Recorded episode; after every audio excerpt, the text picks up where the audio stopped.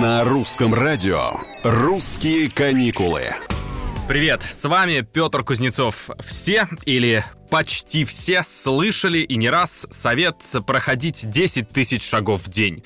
Э, не будем сейчас разбирать, миф это или нет, больше нужно или меньше, лучше будем ходить. Тем более, что до окончательного потепления остались считанные дни, а значит гулять мы так или иначе будем чаще. Но наша программа о путешествиях и почему бы отпуск не совместить с самой распространенной человеческой активностью.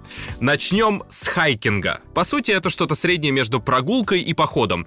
Вам не понадобится серьезное снаряжение, палатка, запас еды на неделю. Достаточно будет взять с собой предметы первой необходимости, воду и легкий перекус. Рекомендуемое расстояние для новичков 10-11 километров, то есть по 5 километров туда-обратно, плюс четкий маршрут. Например, э, за хлебом на другой конец города. Следующий этап — трекинг. Это уже продолжительное путешествие по горной местности с ночевками в установленных местах, то есть здесь нужна более серьезная подготовка и большее количество провианта. Одним хлебом не обойдешься. Что касается палаток, то для трекинга они тоже не обязательны. Ночевать можно на специально оборудованных площадках. Опять же, надо знать места.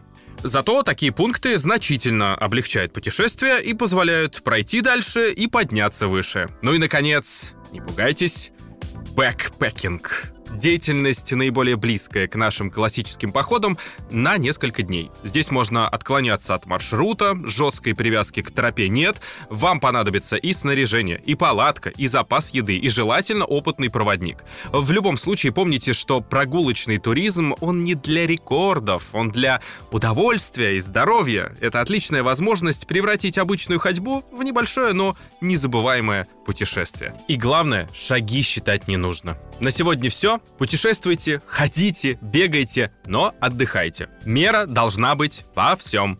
Пока.